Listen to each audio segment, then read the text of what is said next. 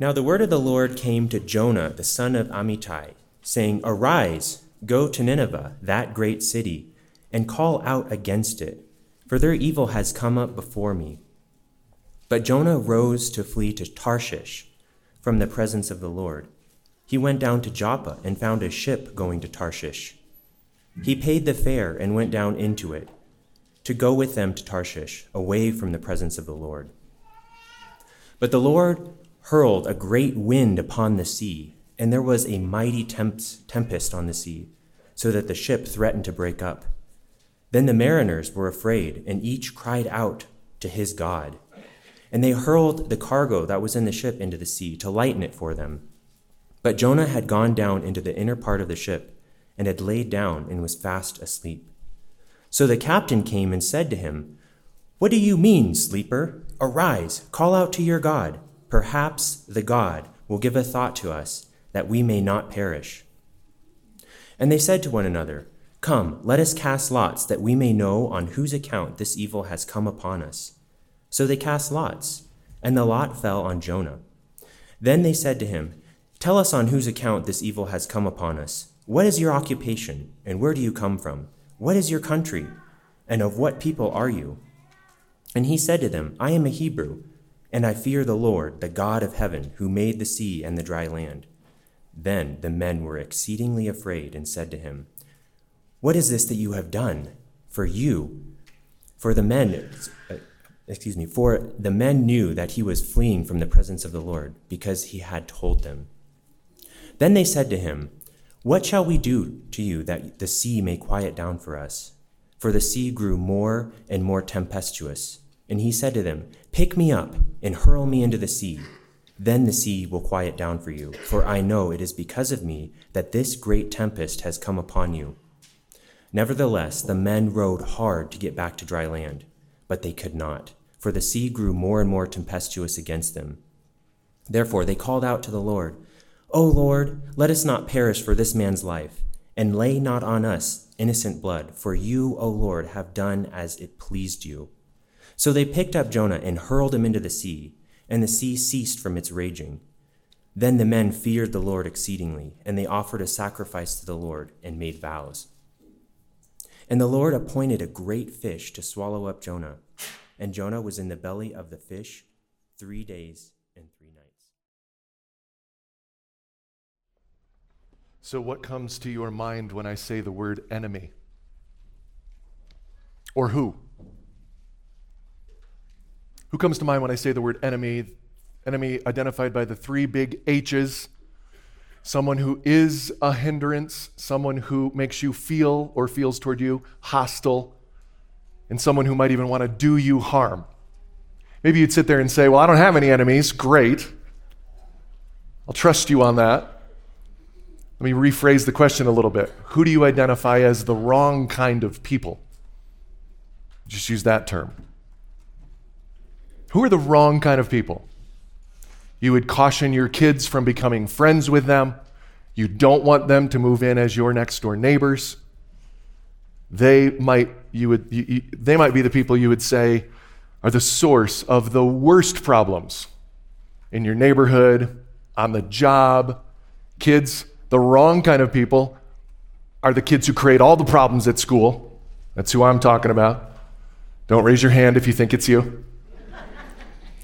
The wrong kind of people are the ones who create the worst problems in our society, the worst problems in the world.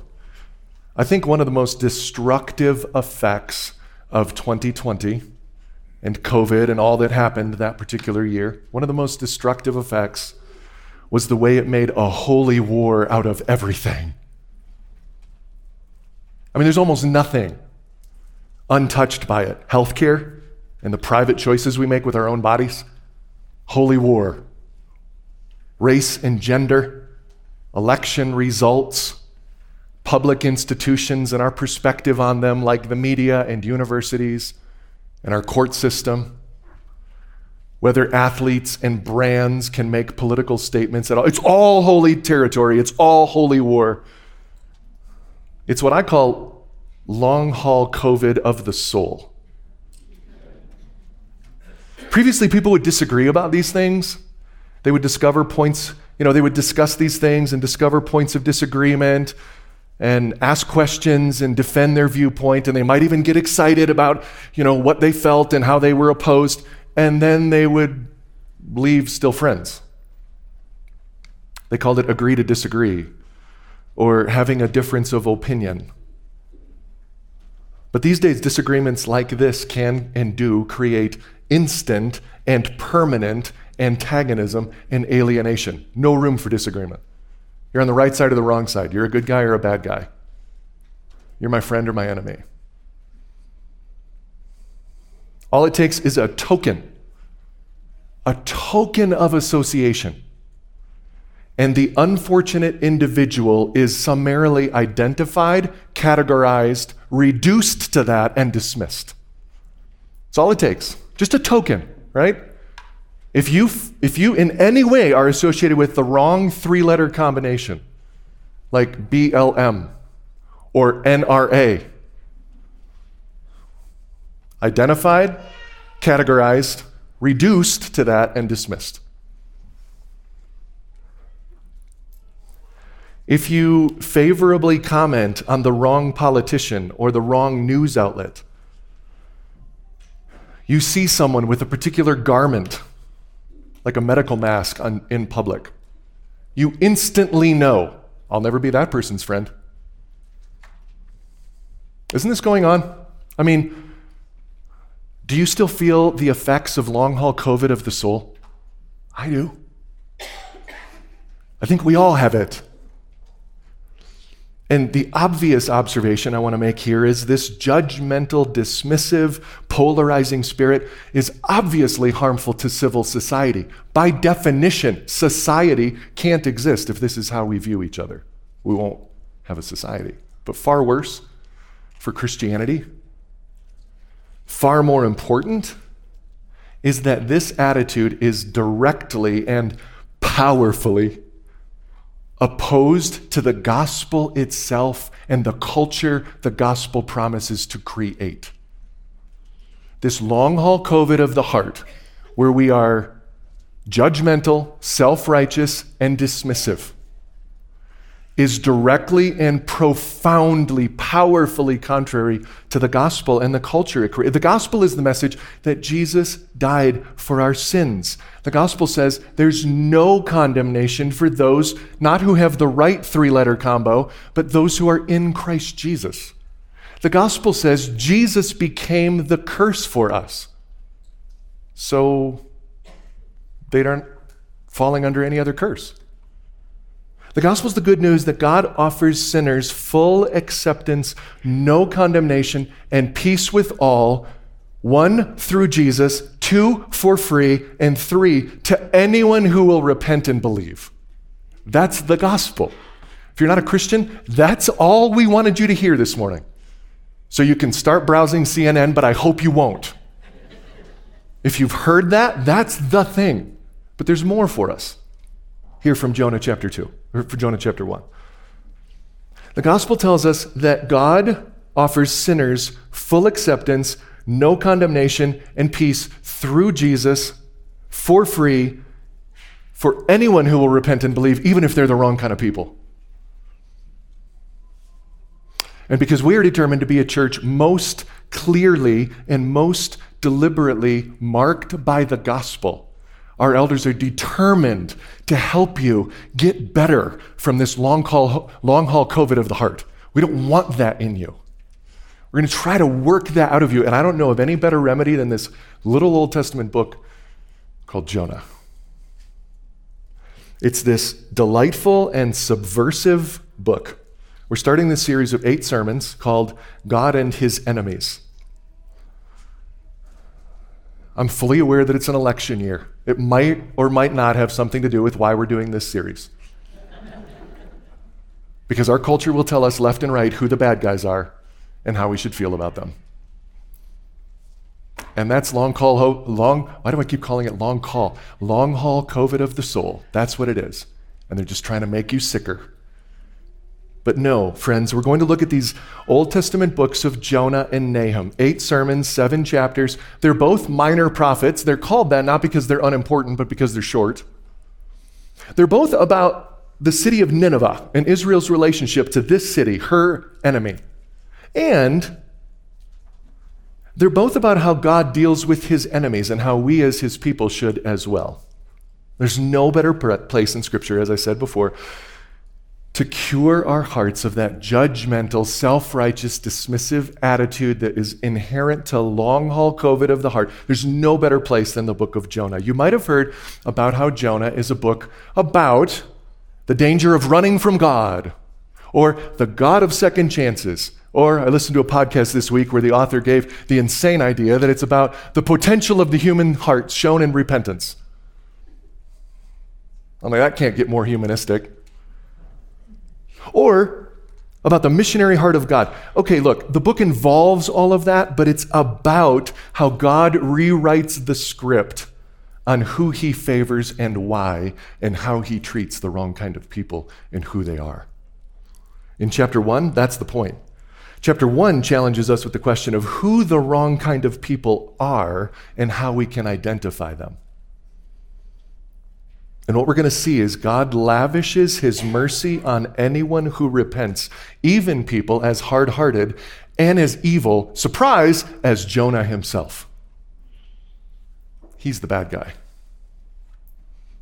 I don't know if you've ever heard the book of Jonah taught this way, but it's what actually is going on in this book. A couple notes about the book itself. And kids, aren't you glad you're here? And, and you know, I, I know Kids Venture is great, and I, I know you love it, and you should. But we're glad you're here with us this morning. We're going to do the story of Jonah. I mean, almost like what you'd get in Sunday school, except we don't have a flannel graph, and it might be a little longer. All right, a couple notes on the book of Jonah. Uh, scholars discuss the genre of this book. They're wondering, like, what exactly is this thing? Is it a book of history? Is it prophecy? Is it biography? Kind of, but the technical literary category is satire. That's the category. If you love satire, you'll enjoy this book. Hopefully, seen with the eyes of a fresh reading. Not that I'm going to say something new, I'm just going to point out what's actually there.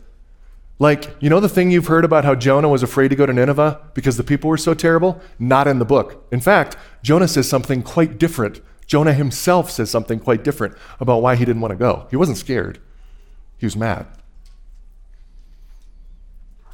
So the book is satire. Satire exposes human foolishness by ridicule, irony, and humor. This book is worth all sorts of good laughs. I hope you'll find it funny. There's also the question of the historicity of the book. Did this really happen? What are we dealing with? A myth, a parable, a fable? Jesus actually believed it happened. I don't know how to follow him without taking his same view of the book of Jonah. I truly don't. It doesn't save you to have his view of Jonah, but it does inform whether or not you're actually following him and trusting him. This is what Jesus said in Matthew chapter 12. Some of the scribes and Pharisees said to him, Teacher, we want to see a sign from you. And he said, It's an evil and adulterous generation that seeks a sign. No sign will be given to it except the sign of the prophet Jonah. For just as Jonah was three days and nights in the belly of the great fish, so will the Son of Man be three days and nights in the heart of the earth. And the men of Nineveh will rise up at the judgment with this generation and condemn it, because they repented at the preaching of Jonah. And behold, something greater than Jonah is here. I don't know how Jesus can say that, and we still wonder about whether or not this is a literal story, true history. I just don't know. All right, I'm just going to put that out there for you. That's where I'm planting my flag with Jesus. Just feels safe to me. All right? So let's take a look at the story. Four scenes in chapter one. They're all identified with the, by the characters and the conflict that's going on. You see scene one, God versus Jonah in verses one to three. Scene two, the sailors versus the sea in verses four to six. Scene three, the sailors versus Jonah in 7 to 16. And then verse 17, Jonah and, as it said, the whale. Verse 17. Jonah and the great fish. All right, let's look at God and Jonah. Verse 1 The word of the Lord came to Jonah, the son of Amittai, saying, Arise Go to Nineveh, that great city, and call out against it, for their evil has come up before me. Notice what you're seeing. It's a scenario not that unusual for a story in the Bible. A particular group of people are badly misbehaving. Happens all the time.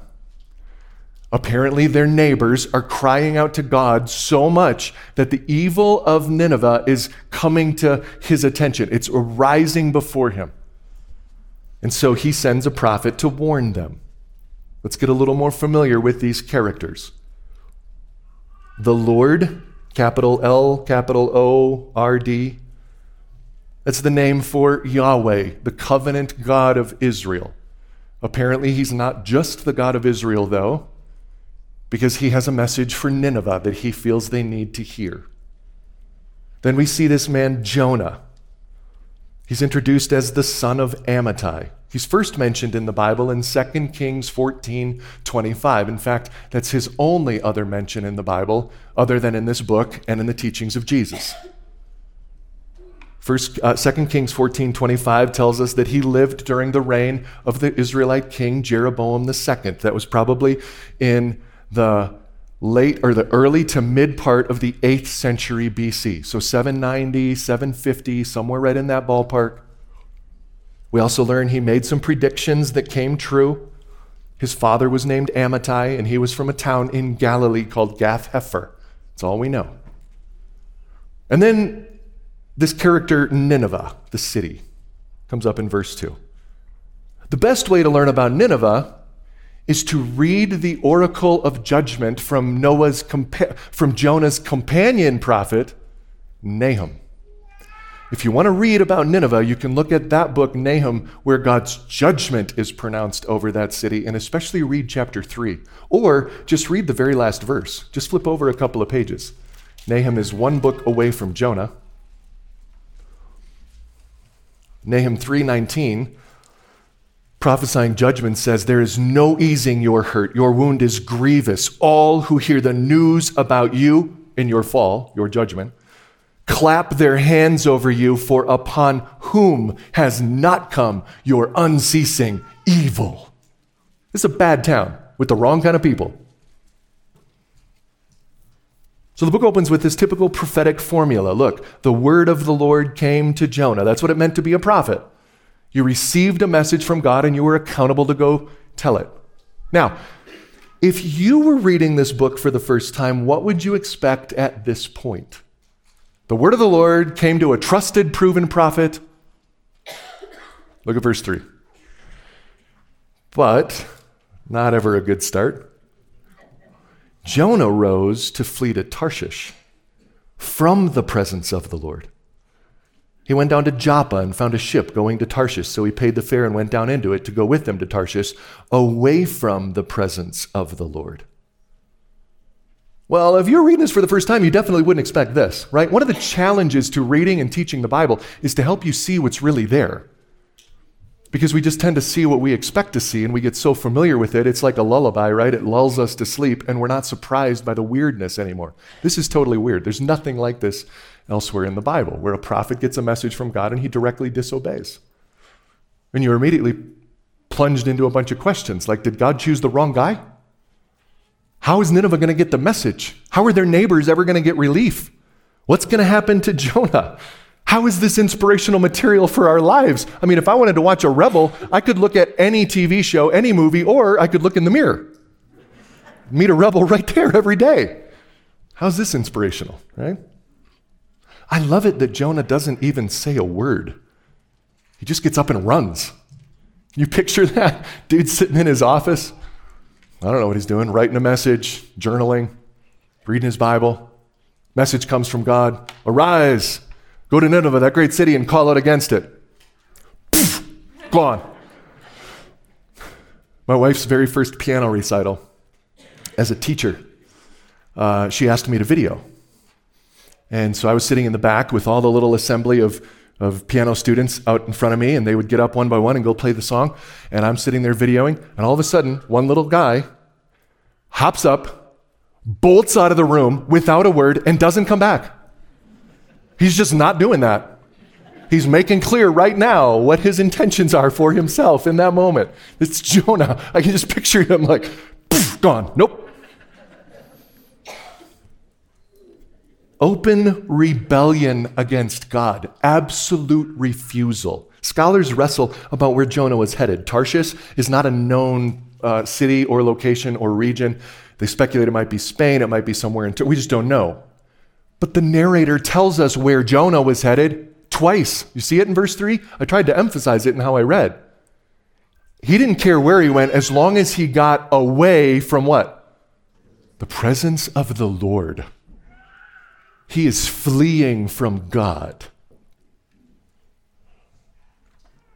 And it's not that he was scared to go to Nineveh.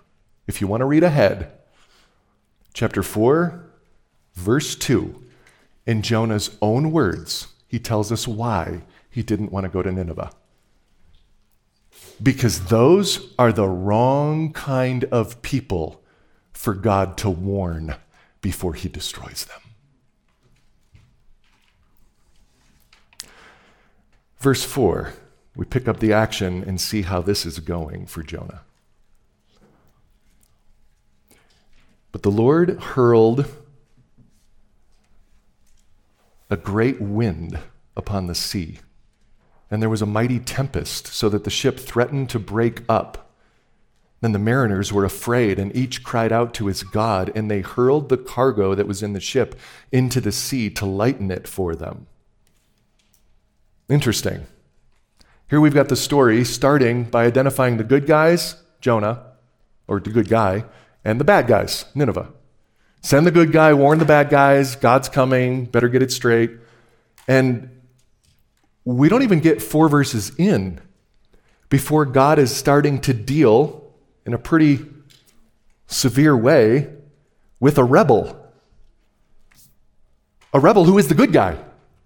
What do we learn from that? Oh, we learn a whole bunch of things right there, don't we?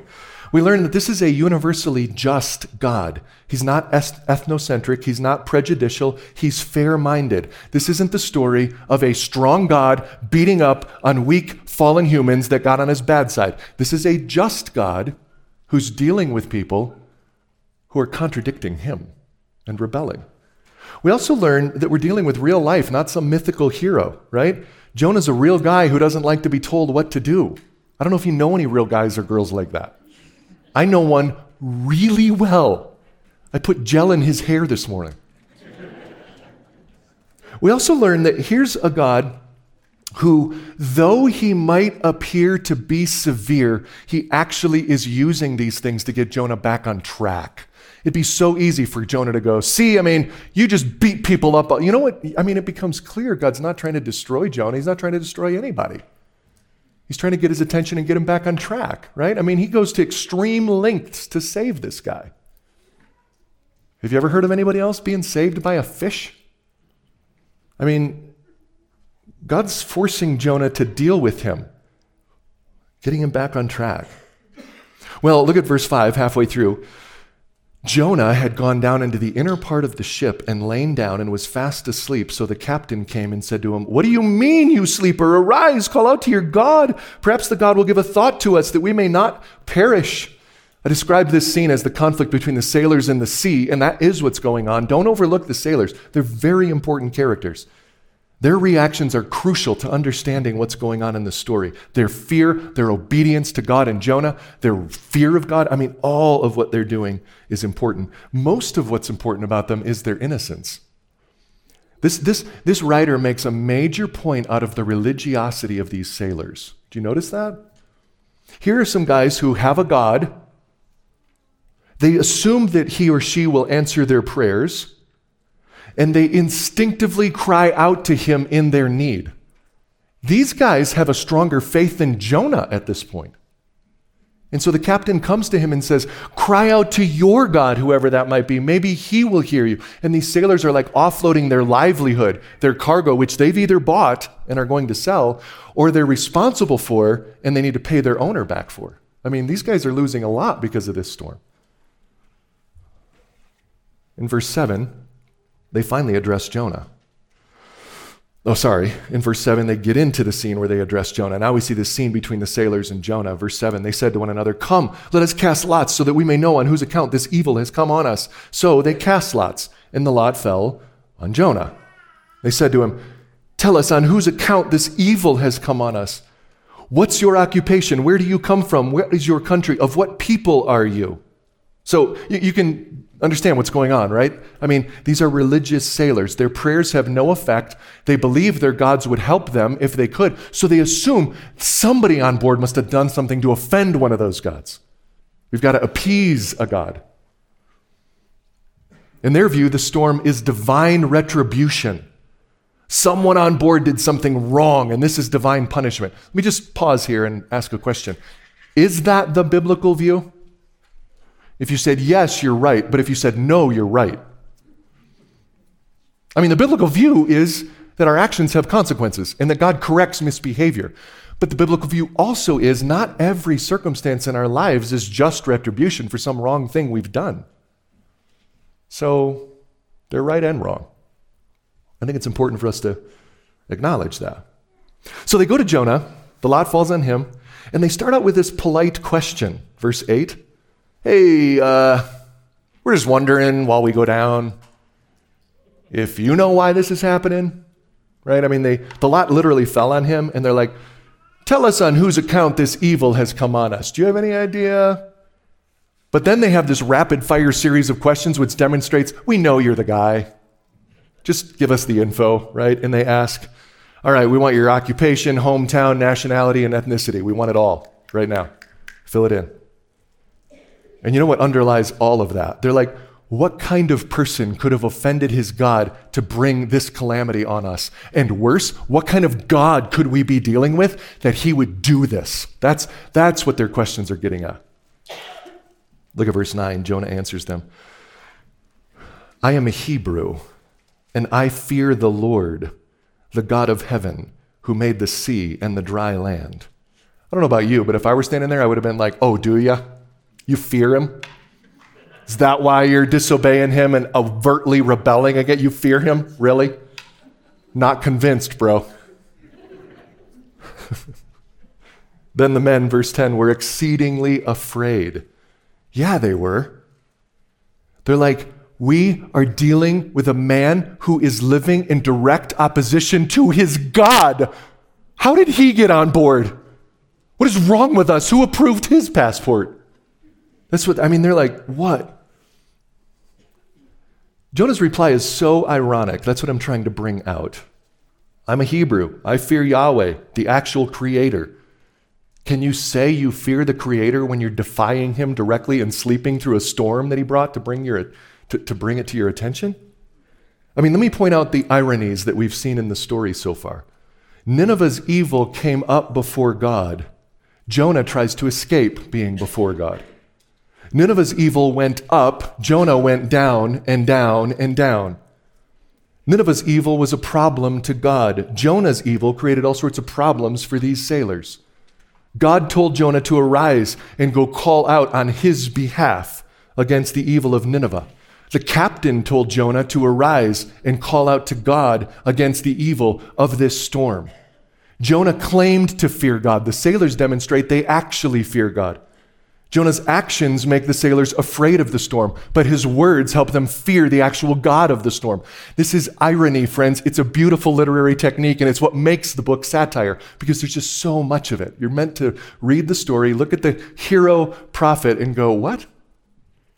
And then go, Why is he like that? And then go, Why am I like that? That's what's going on. Verse 10 the sailors charge him with causing their trouble. This guy is challenging his God, and that scares them to death. Verse 11 they said, What shall we do to you that the sea may quiet down for us? For the sea grew more and more tempestuous. Do you see this repetition? It's just the, the narrator's like pounding this. A tempest fell, and the sea grew more and more tempestuous. Verse 13, the sea grew more and more tempestuous against them. We start seeing this more. Verse, verse 12, he said to them, Pick me up and hurl me into the sea, that the sea will quiet down for you, for I know it's because of me that this great tempest has come upon you. Nevertheless, the men rowed hard to get back to dry land, but they couldn't, for the sea grew more and more tempestuous against them. Therefore, they called out to the Lord, Lord, let us not perish for this man's life. Lay not, his, in- lay not on us innocent blood, for you, Lord, have done as it pleased you. And they picked up Jonah and hurled him in the sea, and the sea ceased from its raging. And then these men feared the Lord exceedingly and offered a sacrifice to the Lord and made vows. All of that is pretty self explanatory, right? The men assume if Jonah knows this God, then he would know how this God will quiet the storm. That's why they ask him, verse 11. Verse 12, on the one hand, Jonah's answer is in line with the character of his God. You know how the sea will get quiet? You know how that God will be appeased? Kill me. Well, he's right on the one hand, right? The wages of sin is death. But Jonah knows full well he serves a God who is merciful and has forgiveness on those who repent. And so he doesn't even represent God accurately in his answer. Verse 13 the sailors don't want to do this. They don't want to huck this guy overboard. So they try to row. Storm gets worse. They ask God for mercy. They throw Jonah overboard. Instantly, the sea is calm. And here's another irony in fleeing from God, trying to get away from the mission he had been given by God, Jonah actually creates more worshipers of God, doesn't he? God, God will get his work done, won't he, friends? These sailors that knew nothing of Yahweh, the God who actually created the heavens and the earth, now fear him and worship him. Verse 17 the Lord appointed a great fish to swallow up Jonah. And Jonah was in the belly three days and three nights. And that little fishy casket was where God saved Jonah's life and his soul and gave him one of the greatest lines in Scripture Salvation is of the Lord. But we'll look at all that next week. This week we looked at chapter 1, and what do we see? What's the point of all this? I started out by asking you, who are your enemies? Who, who do you think are the wrong kind of people? What do we learn from chapter 1 of Jonah? We learn that anyone can be the wrong kind of people. Anyone can become a part of the category of the wrong kind of people. That's the point. That's what Jonah's doing. He's made himself out to be a rebel against God. Friends, the, the, the cry of Nineveh's evil from all the surrounding nations was coming up before God. All these other nations were suffering because of Nineveh's evil. Who's suffering in Jonah chapter 1? All the people that get near him. Anybody that gets close to him suffers. Not because they've done wrong, because he's wrong. The sailors are terrified. Jonah, he's not bothered at all. I remember several months ago as I was studying through this book, and it started to occur to me Jonah gets virtually everything he wants in chapter 1. Now, it can't be pleasant to be in the belly of a whale, but that's not actually what he wanted. That's the one thing he didn't want. He wanted to get away from God. He sort of essentially does. The storm falls, he's not bothered. He's sleeping. He would rather die than go to Nineveh and obey God. And so they throw him in the ocean, and before he drowns, he gets scooped up by a fish. But I mean, he gets what he wants. The people that don't get what they want are all the innocent bystanders, everybody around him. The sailors suffer the consequences of Jonah's sin. His disobedience creates all kinds of trouble for other people. Let me ask you a question about this. How often does the disobedience of God's people bring hardship into the lives of the pagans around us?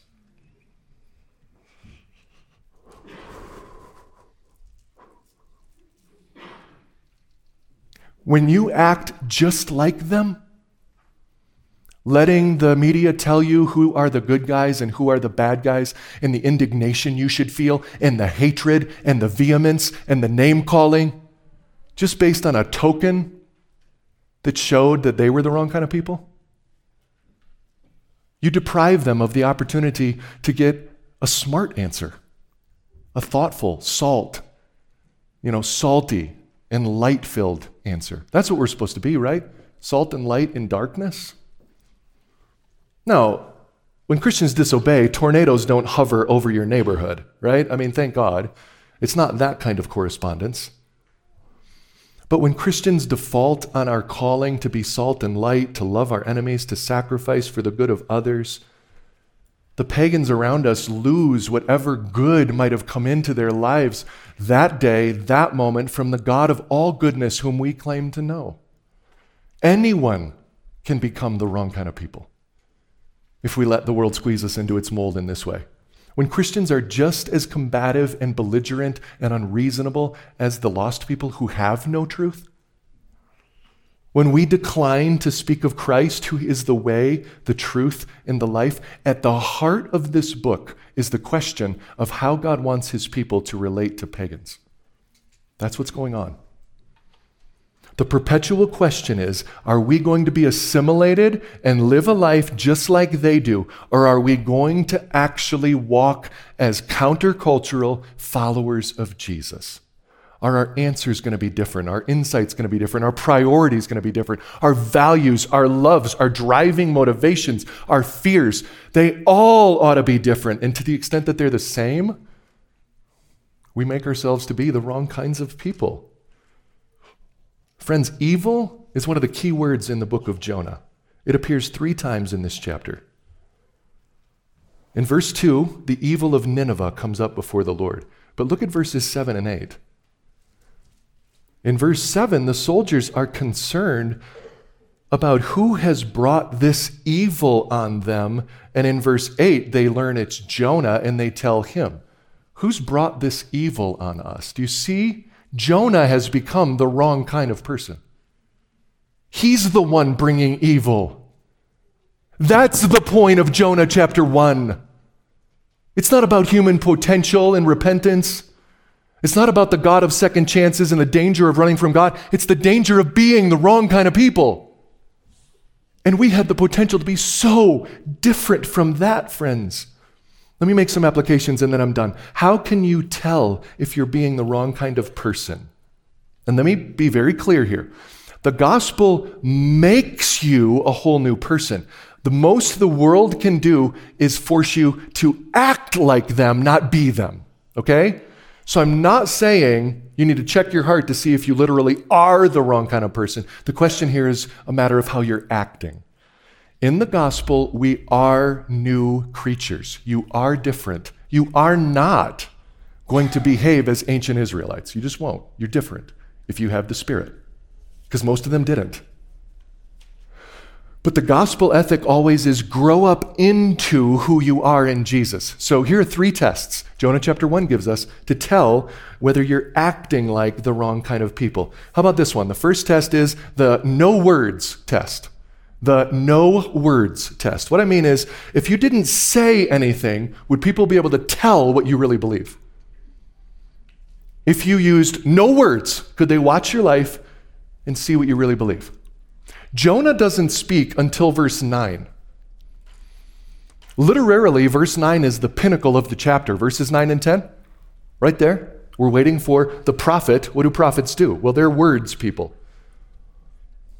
Words people speak, and if it's God's message, transformation happens. Jonah doesn't speak until verse 9. In many ways, the whole chapter is parallel. It's a chiasm, building up to and flowing out from verse 9. Jonah's words are the center of the whole thing. And you know the problem with his words? They contradict everything Jonah has done to that point. So, what about the no words test? This is how to tell if you are becoming or acting like being influenced by the world to be the wrong kind of people. The no words test. Would people actually be able to watch your life and tell that you believe in a God of love, a God of grace, a God who makes peace, a God who does not audition but lets people come simply on the basis of their acknowledgement of need. I am broken. I need you. I am wrong. Make me right. The wrong kind of people fail the no words test. The second test is the social effect test. What happens to the people and relationships in the room when you show up? The social effect test can help us see who are the wrong kind of people, right? Jonah's presence brought chaos and disaster to the people around him. When Jonah showed up, disaster followed. He, that's one of the signs in this chapter. He's the wrong kind of people. Jesus came, yes, he said, and, and, and James even mentioned this in his Sunday school lesson this morning. Jesus said, I've come not to bring peace, but a sword. He did provoke and berate religious leaders, yes, but think about this. Jesus didn't have a sword like divisive effect with everyone. He brought people together. He brought together insiders and outsiders, religious elite and religious nobodies. He brought together rich and poor. He brought together uh, political progressives and political conservatives. He had Matthew and Simon the Zealot in his little apostolic band. Matthew, who supported Rome and worked for them, and Simon, who wanted to un- overthrow them at the point of the sword. Jesus brought them together. What happens when you come into the room? Do you have any good relationships in your life that are long standing? Do any of your adult children respect you? Have you ever found a church that is good enough for you to be a member for decades? Or do you always, in your, in your wake of relationships, is there just havoc and heartache and nobody quite understands you? And maybe it's you. Maybe you're the wrong kind of people. We see that with Jonah in this chapter, don't we? It just feels to me like it's very uncomfortable in here. I can see people literally like tapping their fingers which means they might be really mad at me. I'm not sure. Maybe you think the wrong kind of preach- people are preachers. Hey, here I am, signing up for it. The third test is so, so we've had the, the, the, the no words test, the social effect test, and thirdly, the gospel goggles test. The gospel goggles test. The question here is how do you see people. The gospel tells us three things about all people they are all sinners, they're all loved by God, they're all savable by Jesus. The only division that matters among any group of people is their relationship to Jesus. In every group of people, there are children of darkness and children of light, citizens of the kingdom of heaven and citizens of the kingdom of this earth. That's the only distinction that matters. When you put on the goggles of the gospel, all you see are light, people who are in the light because of Jesus, and darkness, people who are in the dark because they haven't come to Jesus. Is that how you see them? Or do you still see them with the same eyes the world sees? Well, you support that group, so you're the wrong kind of people. You support this group, so you're my kind of people. Friends, those aren't the goggles of the gospel, right? Galatians 3:26 tells us, "In Christ Jesus, you are all sons of God through faith. For as many of you as were baptized into Christ have put on Christ." There is neither Jew nor Greek, slave nor free, male nor female, for you are all one in Christ Jesus. Here's the test, friends. Is that how you see people? All unified to you in Jesus? Or there are other secondary things that matter actually more to you? When you put the gospel goggles on, how do you see them? There's no other distinction that matters, right? We have the same root problem and we have the same need of salvation. One of the things that impressed me about the 2017 movie Wonder Woman was how it ended. She's sitting in her study, and there's a voiceover of her reflecting on what she learned. If you remember the movie, the whole mission that Wonder Woman has is to defeat Ares, the god of war. And if she defeats Ares, the problem among humanity will be solved. World War II is being, uh, or World War I is being all stirred up because of Ares, the god of war. And they actually eliminate him, and they end war, and they bring peace to mankind. But Wonder Woman suddenly realizes that hasn't solved the problem. And here's how the movie ends she says, I used to want to save the world, to end war and bring peace to mankind. But then I glimpsed the darkness that lives within their light. I learned inside every one of them there will always be both. The choice each must make for themselves, something no hero will ever defeat. I've touched the darkness that lives between the light. I've seen the worst of this world and the best. I've seen the terrible things men do to each other in the name of hatred and the lengths that they'll go for love, and now I know. Only love can save this world. So I stay, I fight, and I give for the world that I know it can be. This is my mission, now and forever. That's how the movie ends. And she's partly right. Only love can save the world. But she's wrong that the love has to originate within us. It's the love of God. And when you and when you put on the goggles of the gospel, all you see are people who have come to him and know they're loved, and people who have not and are still the wrong kind of people living in rebellion against him. So, friends, let's have Jonah do its work on us, shall we? Chapter one is the reminder that anyone can become the wrong kind of people. Chapter two shows us God's happy to love and embrace and forgive even the wrong kind of people. Aren't you glad? Because that means He'll accept even you. Father, I pray that you would help us receive the message of this book as it actually is. Thank you for it. Let it do its good work in us. In Jesus' name.